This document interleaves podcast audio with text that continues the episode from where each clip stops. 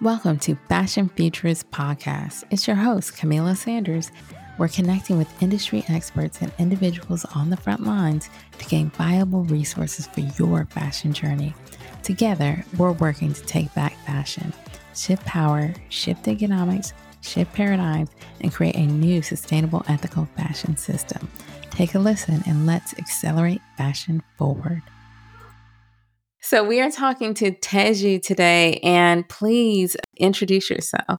Yes, uh, my name is Teju Adisa Farrar, currently speaking from Ohlone Land, also known as Oakland, California, where I spent a lot of my time growing up. I also spend the majority of my time in Lenape Lenapehoking, which is known as Brooklyn, New York. Um, and I work in the environmental and climate justice space with a focus on sustainable and regenerative fiber and textile systems, climate adaptation for people of the global majority, and alternative economic systems that are rooted in community care and basically justice. Wow. You said a lot. We can get into all of that. So, your work is really at the intersection of multiple things, not just fashion. What was your journey into fashion specifically? And just how did you kind of come across sustainable fashion? I think it has to do with the way that I grew up and just my lineage as a Black Jamaican person. I used to cut up my mom's old sheets and pillowcases and make clothes for my family.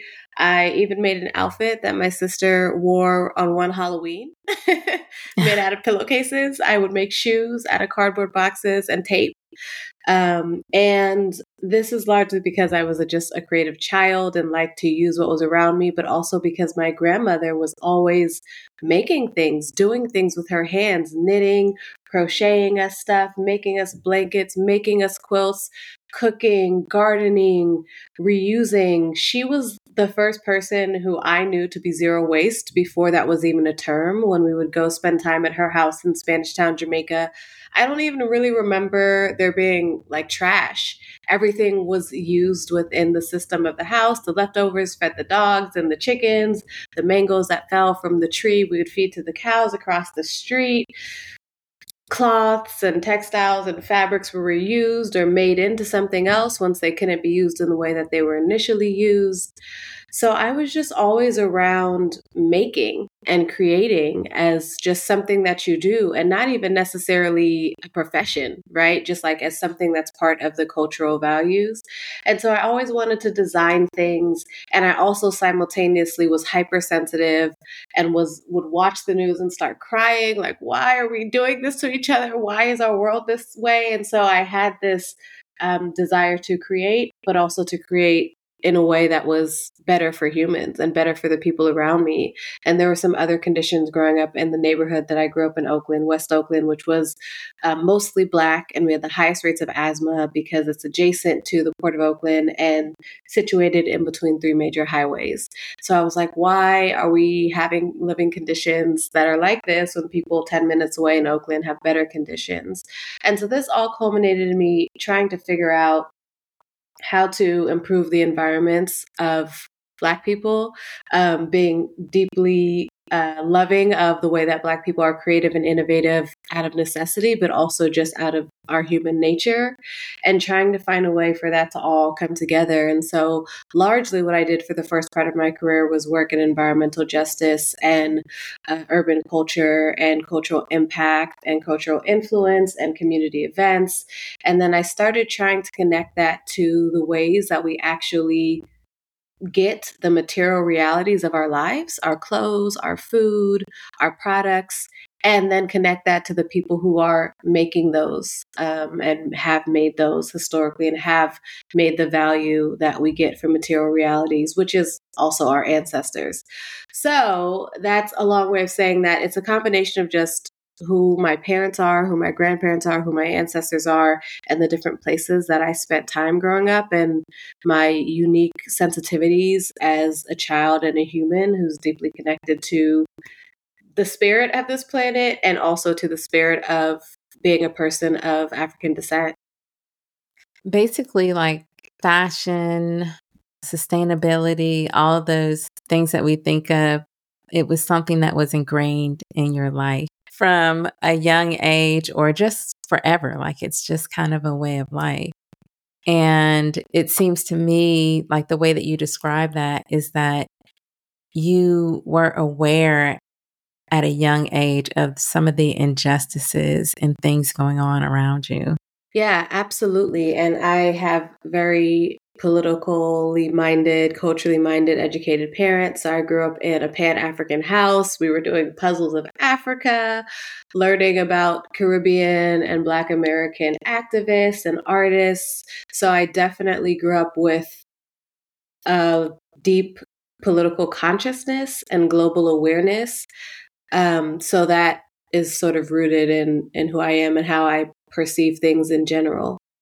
One of the things that I noticed that you describe yourself as multi hyphenate.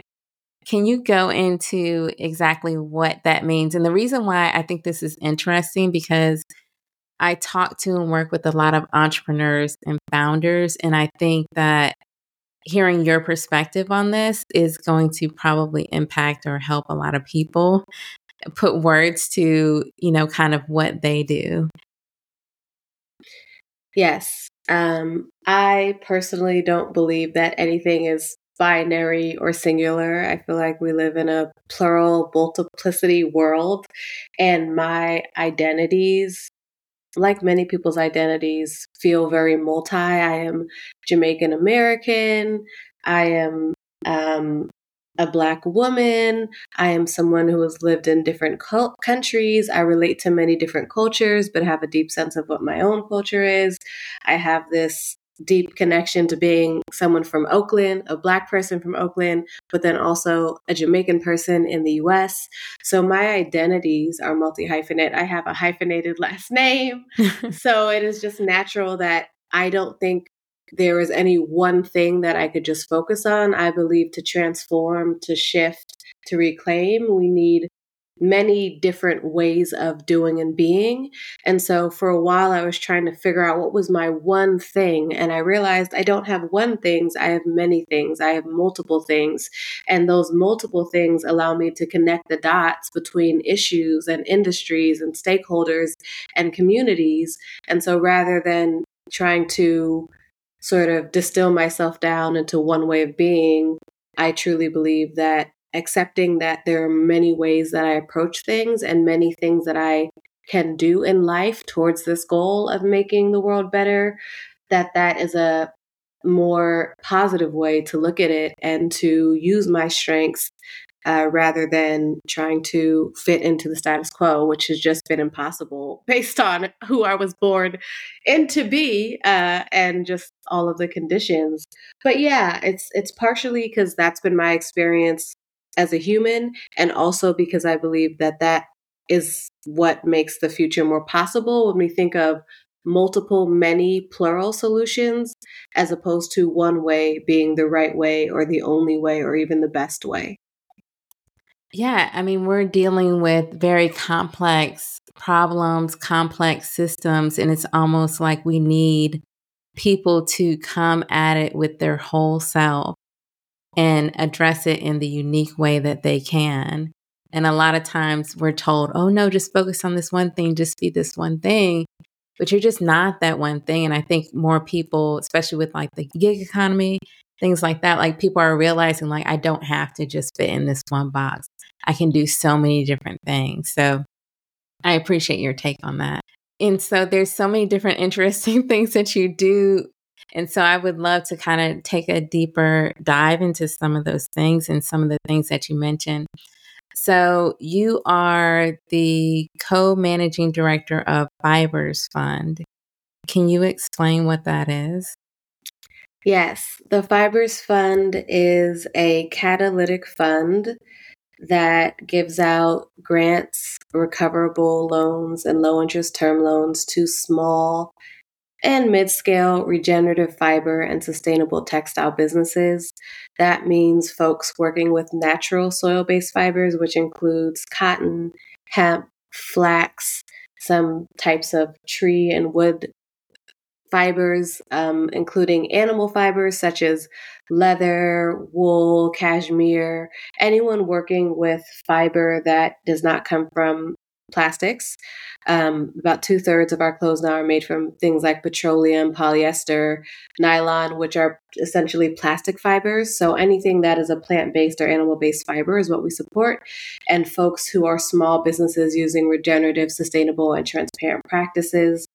Within the Fibers Fund, I developed the Black Fiber Cohort, which is a cohort of four early stage or emerging Black businesses that are working in regenerative fiber or sustainable textile supply networks, giving them technical assistance, unrestricted grants, and wraparound services so that they can be better positioned to receive other forms of capital, capital such as maybe low interest loans or um, grow their revenue, grow their business, grow their operating model in a way that feels sustainable to them, that is uh, at a level that makes sense to them, and, and that allows them to get some support from the fund, given that many of them do not have access to land and are not necessarily directly involved with growing the fibers. And so we knew in order to be equitable and to support Black and Indigenous fiber producers, processors, designers, we needed to work across the supply network. We couldn't just work with farmers because 98% of farmland is owned by white people. We couldn't just work with manufacturers because a lot of factories were closed in the 80s and 90s due to neoliberal practices. Um, and we couldn't just work with uh, people who are in other parts of the early supply chain because a lot of those processes are outsourced. So we not only need to rebuild domestic infrastructure, but we also need to build a pipeline to the pipeline to actually attract and support the types of businesses that we want. So, as co managing director, I uh, help operate the fund with my other co director, Sarah Kelly. Um, I run the Black Fiber cohort. I help us educate investors on the importance of social and environmental equity impact. And I also go to conferences and talk about the work we're doing and build relationships with new Black and Indigenous businesses and try to get them the support they need as well. So, why is this so important as far as Black and Indigenous people getting into sustainable fibers? Why is the cohort and what you're doing, why is that so important compared to kind of how the system works now? Well, first of all, I believe that sustainability belongs to us. I believe that it is inherently a Black and Indigenous practice because Indigenous humans used what was around them and they thought of themselves as part of the environment, as part of their ancestors, and part of their future generations. So, in that way, they were working towards creating the material realities that they needed in a way that is able to sustain over generations. So to me, it's about reclaiming that understanding that Indigenous Africans, Indigenous peoples in the Americas, Asia's, Latin America were sustainable by nature because that's how they built their lives. There was no other way to be um, if you wanted to continue living on the planet. That's the first reason. It's our inherent right as humans to be sustainable, to be connected to, work with part of nature. The second major reason, especially in the case of the Western world and the US specifically, where we're operating, is that the value of the fashion industry was created from plantation slavery and genocide and dispossession of Native Americans. 60 million indigenous people were killed in 100 years due to European colonialists waging wars on them. 12 million Africans were forcibly brought across the Atlantic to work as slaves due to their agricultural knowledge and tropical West Africa being more like the Americas than Europe. So Europeans actually needed both indigenous um, Native Americans and Indigenous Africans to be able to survive, settle, and grow here. Um, one of the first luxury commodities on the planet was cotton due to plantation slavery. And the UK specifically, but Europe more broadly, was able to overtake the global textile industry due to having plantation slavery provide mass amounts of cotton. And through plantation slavery and colonialism began the largest extraction of carbon uh, from the planet, which started to change our climate. So while people, if they have a long view of climate change, talk about the Industrial Revolution, I actually believe that climate change began with the genocide against. Uh, 60 million indigenous people who were literally removed from the earth, and then plantation slavery, which began the largest extraction of exploited people and extraction of resources in an exploitive way towards the earth. And so the value that created the fashion industry, the banking industry, the lending industry, the denim industry was as a result of plantation slavery and colonialism. So we did not receive the value that we created for the fashion industries across the West, but especially the fashion industry in the US and Europe. And once people started being paid for their labor, folks who were harvesting cotton and flax and hemp, we were largely not able to receive that compensation and that value that we had created, that our ancestors created. So for me, there's no way to be regenerative and sustainable unless Black and Indigenous people get reparations, redistribution. But on the way to that, at least get paid the value for the labor that we currently put in, the influence and cultural innovation that we currently have in the fashion industry, um, and the ways in which we have created the material conditions of this country and the Western world more broadly. Yeah, and so let's get a little bit deeper into this because it's just in fashion in general, we've gotten so far away from these types of regenerative practices and the types of materials and fibers that we even use in our clothing. And a lot of people don't re- realize that a lot of what they wear is plastic. So if you're talking about like Black culture, um, especially Black women, like people i have so many friends that get their clothes from like Shein or all these different yeah. uh, fast fashion places and they're like oh this this pleather smells really bad. Like it's like it's literally toxic it is bad. like, like, like what can i do with this? Like you mentioned before fashion is something that's ingrained in our culture. Art creativity is something that's ingrained in our culture and it's almost as if it that culture is being exploited. One, you just kind of mentioned how, you know, we have our culture and that's kind of taken from um it's it's kind of appropriated right? It is appropriated by other cultures to create these luxury lines and sell it back to us. But then it's also in a way we're almost being exploited because we love fashion we love art we love culture we want something new maybe we don't necessarily have the means to, or even the knowledge to create from sustainable materials.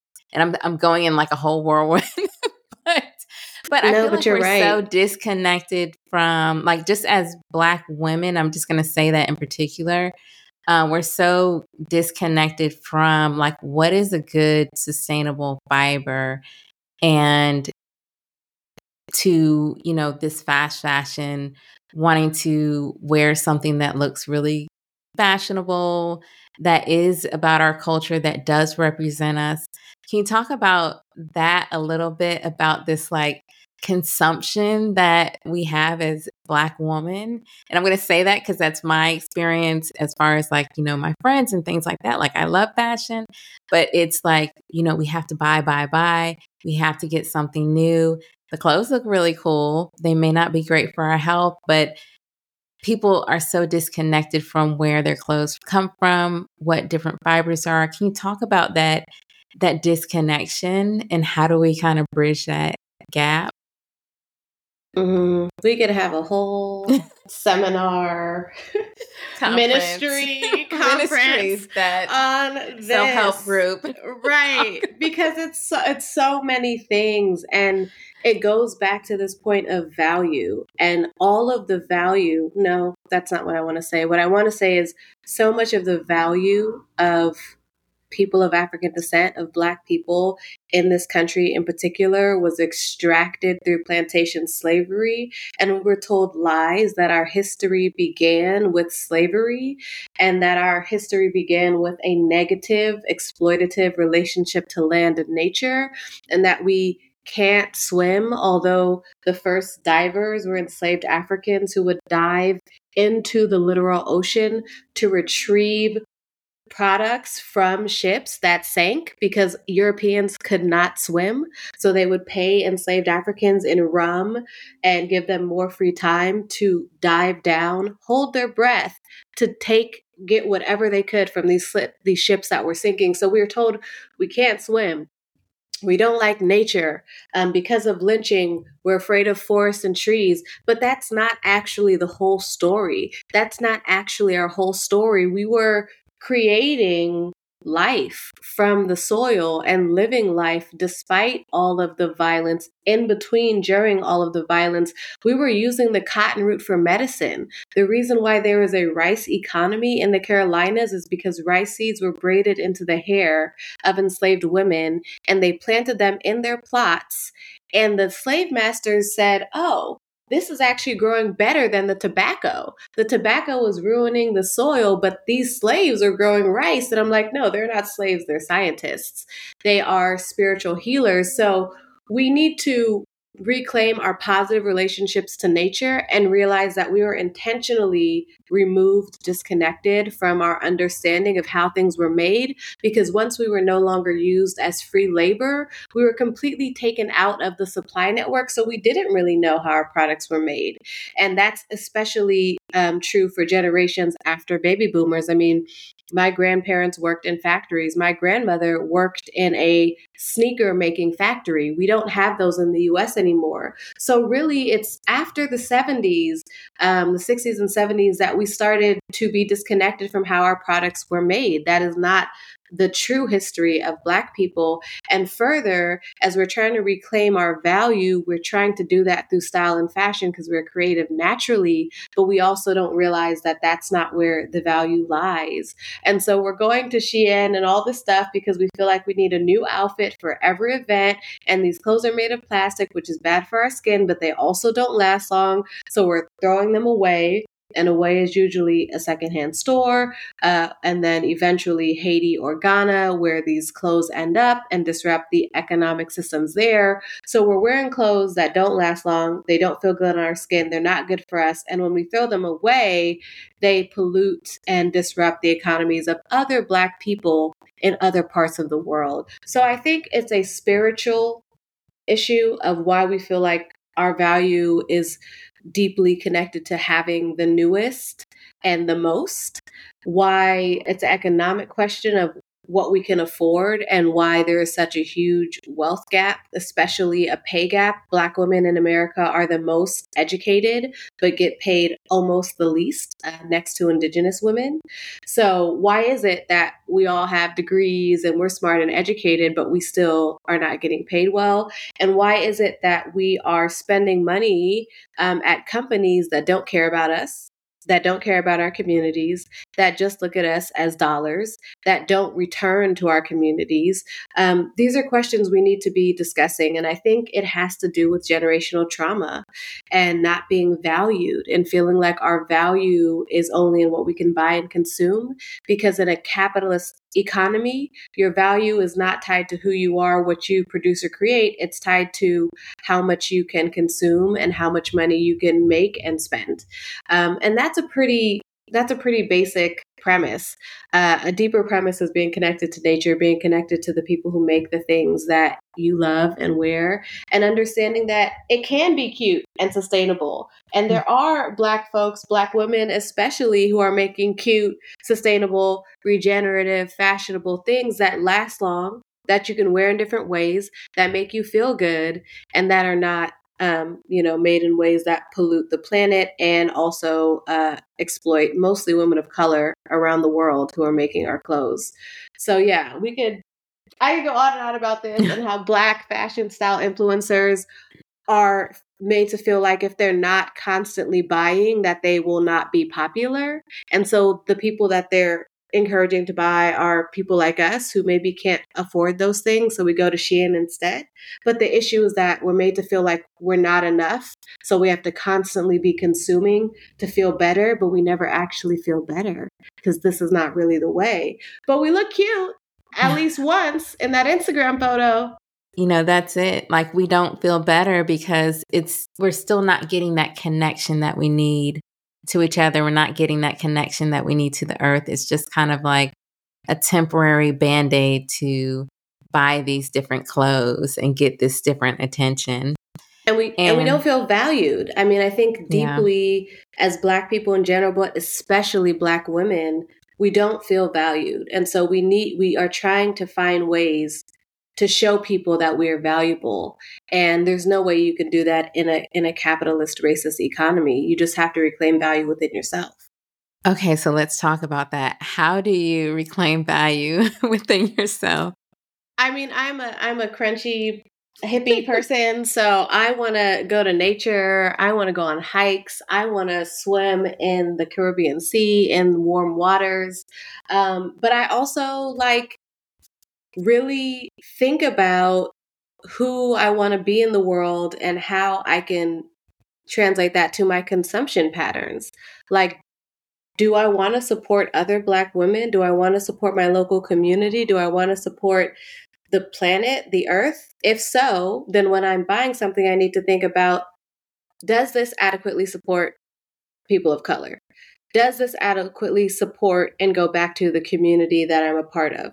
Uh, is this more harmful than the planet than it is helpful to me.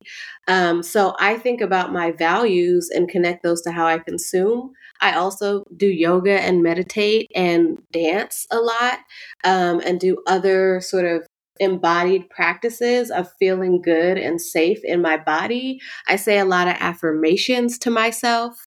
I have a lot of well, I have some clothes for my grandmother, jewelry for my grandmother and mother. So I feel like if I can make myself an altar to the women who have made me, then that's how I reclaim value. Like I always feel cute when I'm wearing my grandmother's Nefertiti pendant or whatever, or my grandmother's flower skirt. Like there are things that have meaning to me. And so when I adorn myself in those things, I feel better. And so I would invite all people, but especially Black women, to think about what meaning the things that you put on your body have to you and what would happen if you only put things on your body or you mostly put things on your body that had meaning that had stories. Um, you know where they came from you know who they support you know uh, that you will love them and feel good in them forever and that you can wear them in a variety of ways that continue to be exciting and fun and stylish. Um, i would also say we need to have a deep spiritual practice if for you spirituality is in the church, I would also encourage you to have some spirituality outside of the church. Um, if you have if you don't really connect to your spirituality, I would say think about what spirituality means to you, what it means to be literally made out of cosmic stardust. I mean, with these telescopes, we can literally see the cosmos and how gorgeous it is, and that's what we're made from. And so, how do we meditate on literally being made from like cosmic magic and start our day from a place of that. And that doesn't mean that, like, you know, I don't have clothes made out of polyester. And when I need, like, some kind of workout clothes that are probably made in China, that I'm like, you know what? Does this have meaning? No. Sometimes I'm just like, I need these workout clothes.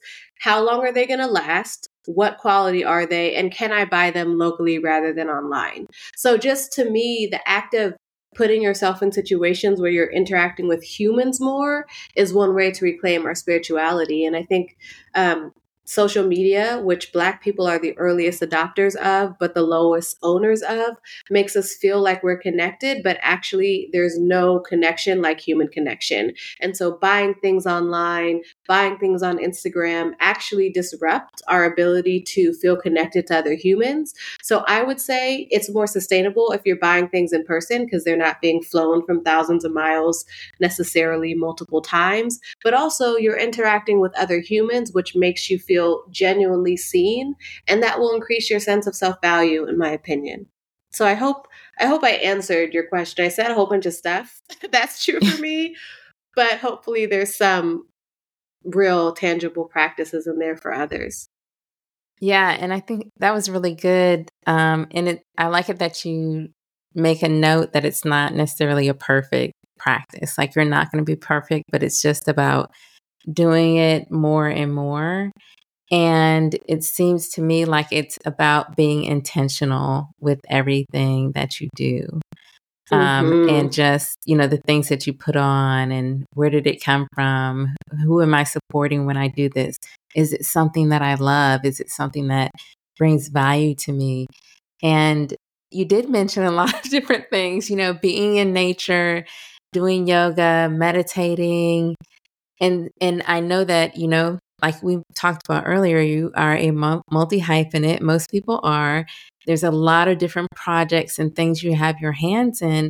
How do you find balance between doing all these things and being very passionate about the work that you do and also practicing self connection? Like, how do you make time and find balance for all of that?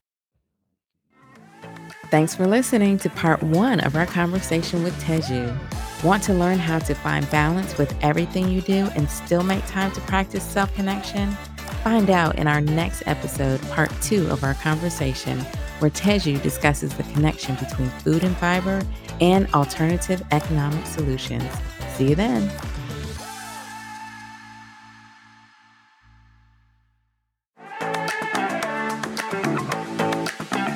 Thanks for listening to Fashion Futurist Podcast.